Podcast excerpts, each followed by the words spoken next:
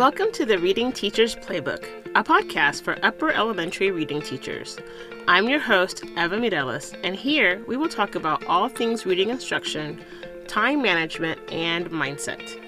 Being an upper elementary reading teacher comes with a unique set of challenges. You are tasked with helping students understand text on a deep level, preparing them for their state assessment, and remediating non readers, all while trying not to turn students off of reading altogether. You need a playbook of ideas that helps you meet the needs of all your readers and gives you tips that you can use today. I am here to be your teaching bestie, encouraging you to step out of your comfort zone and hold you accountable for the things you said you wanted to try. Together, we can cut through the noise of all things reading instruction and help you figure out what your students need most right now. Welcome to this episode of the Reading Teacher's Playbook.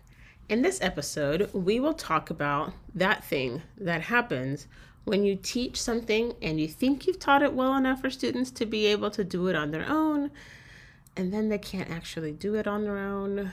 I'm talking about helping students cross the bridge to independence in the literacy classroom. The purpose of this episode is to equip you with tangible steps to help students be able to independently execute the skills you teach them. If you've been around for a while, you know that I'm not a fan of winging anything because it's not a good look. Also, winging it also does not help elevate the craft of teaching.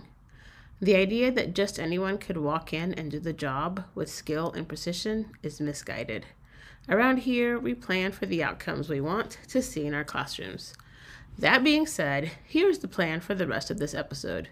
We are going to talk about the what, the why, and the how of helping students execute the skills you've taught them independently. Let's start with the what. First, we'll define our terms. I want us to have a clear understanding of what the words skill, strategy, and independence are. Let's start by defining the word skill. A skill is a learned is a learned power of doing something competently, a developed aptitude or ability. The word strategy means a careful plan or method. And finally, the word independence means not dependent, not requiring or relying on something else. The definition of these three terms is important because ultimately we want to teach students strategies that will help them to independently be able to competently execute a skill as it pertains to reading. Let's recap. We talked about what our goal for our students is, and that was to be able to use the strategies we teach them in order to independently execute a skill as it pertains to reading. Now, let's talk about the why. So, why in the world do we want to foster this specific form of independence in our students? First, we want our students to work independently of us so that we can circulate the room and meet the needs of all students. Let's face it, there's nothing worse than feeling like you can't work with students in a small group or conduct one on one conferences because your other students are super needy. And by needy, I mean that you can't find the an- they can't find the answer to their questions independent of you. They lack confidence and general know-how to c- execute good reading behaviors independently. Next, we want our students to be able to not just read on grade level, but to do so proficiently. This means that students need to be able to apply the skills that we've taught in our mini lessons to their independent reading and any assignments that we give them. Finally, we want students to experience a measure of success that will enable them to become confident risk takers. Part of the reason that students raise their hands a million trillion times whenever they are working independently is because they don't want to risk getting an answer wrong. We want to create a culture in which mistakes are viewed as steps on the path of learning. Let's recap. We talked about what independence is, and we talked about why we want to help students cross the bridge to independence in our literacy classrooms. Now let's talk about how we do that. Let's take an airplane view of the steps needed to ensure that students can execute skills we've taught them independently. The steps I'm going to cover are 1. Plan for and deliver intentional mini lessons with time for legitimate practicing of skills.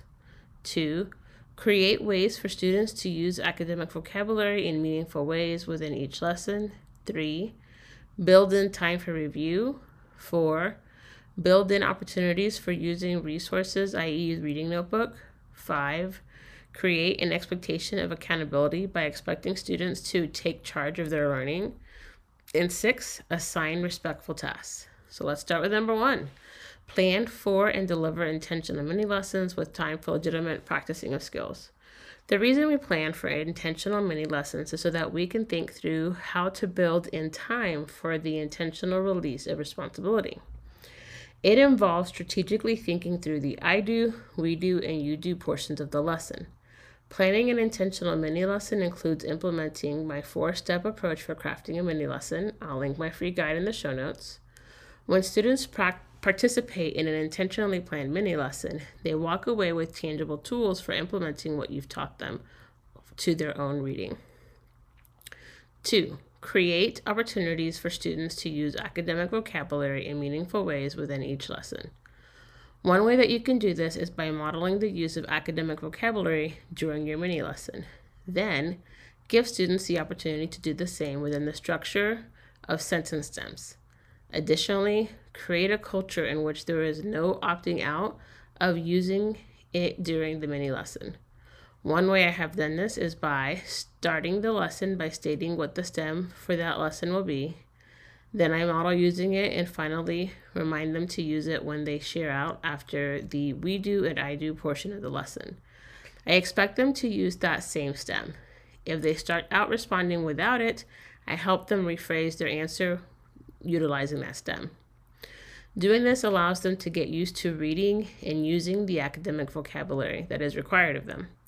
This is important for when students are completing formative and summative assessments where students have to engage with academic vocabulary. Member of the Teach Better Podcast Network. Better today, better tomorrow, and the podcast to get you there. You can find out more at teachbetter.com slash podcasts. Now let's get three Build in time for review. My favorite way to create opportunities for review was via my read aloud and guided reading or slash strategy groups. After teaching a new skill and analyzing any formative and or summative data, I decide what skills needed to be revisited via read aloud or small group instruction. This helped me to be reflective about my teaching and it also helped me to better tune into whether students were grasping the concepts that I was teaching or not. In addition, this helps students get another touch point with the skill. When we plan a unit in advance, we tend to plan for the best case scenario in which students grasp the concepts within the one or two lessons we planned that we planned for. Unfortunately, this doesn't always happen, and let's not forget about the ever-present pacing guides that need to be followed. Knowing that you can use small group instruction or read aloud time to review a skill with students will better help students cross the bridge to independence. Number four, build in opportunities for using resources, i.e., that reading notebook. I'm going to say something that may view, some may view as blasphemous, and that is that students need time to actually use those interactive reading notebooks that we so painstakingly make with our students. One way to do this is by allowing students to use them when working on independent work or when reading independently. This does two things.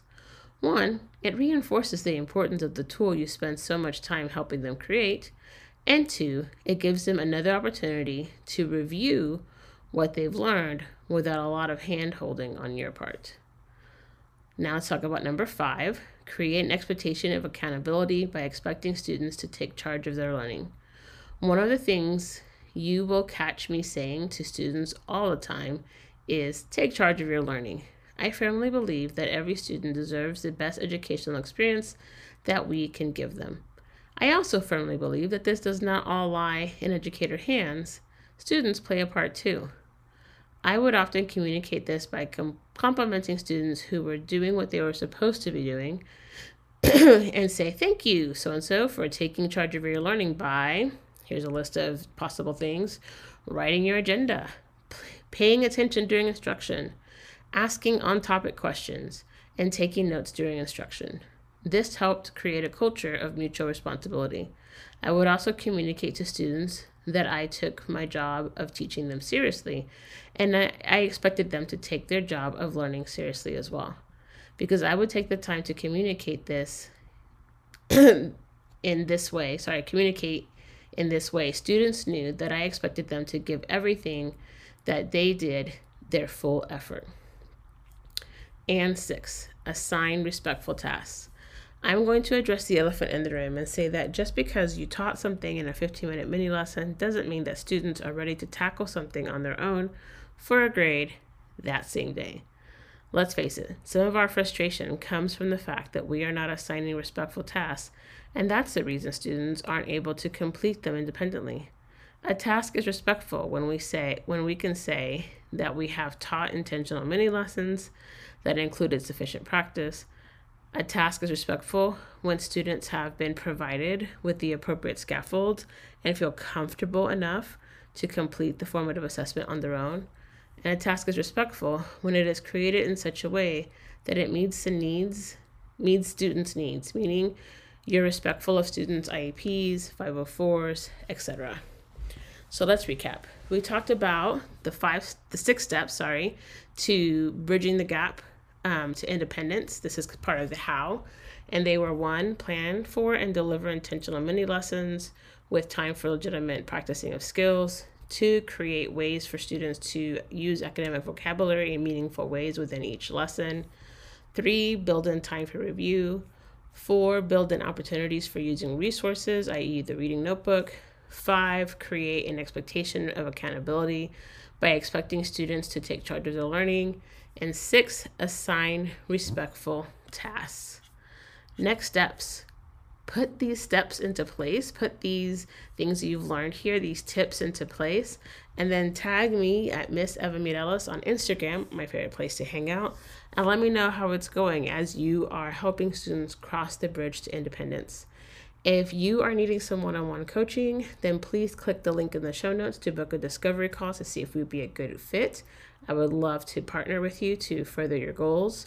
And if your school is looking for a literacy consultant to help them um, figure out all of the, the changing landscape in literacy, please also book a discovery call, forward them my information. Link will be in the show notes so that we can partner together. Until next time. Thank you for taking a page from the Reading Teacher's Playbook. If this episode resonated with you, please take the time to rate and review the podcast on Apple iTunes so others can find it too. And take a screenshot of this episode and tag me at Miss Eva Mireles on Instagram. Check the show notes for any links mentioned and hit subscribe so you don't miss a play from the Reading Teacher's Playbook. See you in the next episode.